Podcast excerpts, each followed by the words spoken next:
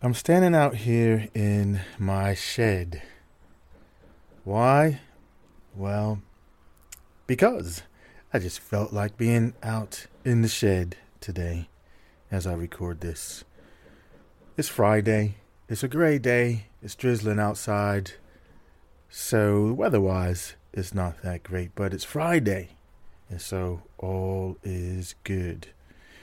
I was reading from a book this morning called The Four Purposes by Dan Millman. Now, the book itself is pretty lightweight, but it does have small pockets of brilliance to it, and I want to share one of those passages with you.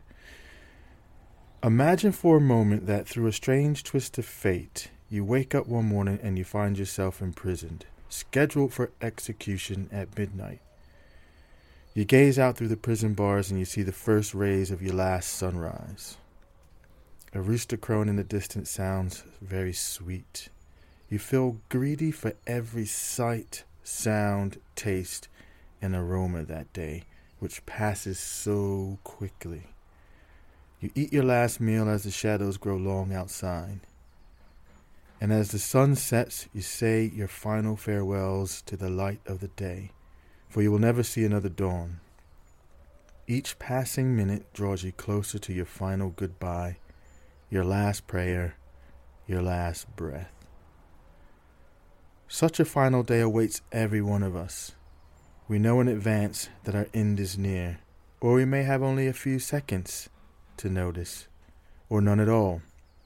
But when the executioner raises the axe, how many of us might cry out, Please, another moment.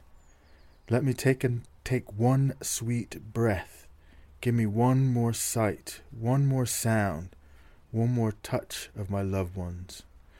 Now, that passage really shook me awake uh, when I read it, and I instantly began to sort of appreciate everything around me. I was appreciating the chair I was sitting in, the ticking of the clock on the wall, the smell of last night's incense in the room, the taste of stale coffee on my breath.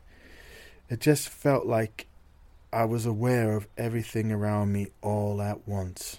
And it was a little overwhelming at first, but you know that that's just to be that aware and that awakened to notice everything around you. I thought that was was pretty powerful. So I just wanted to share that with you. So maybe as you're going about doing whatever it is that you you do, just taking some small bit of time just to notice the things around you, like really see them or hear them or taste them. Just really be present with your surroundings and with yourself for that for that matter.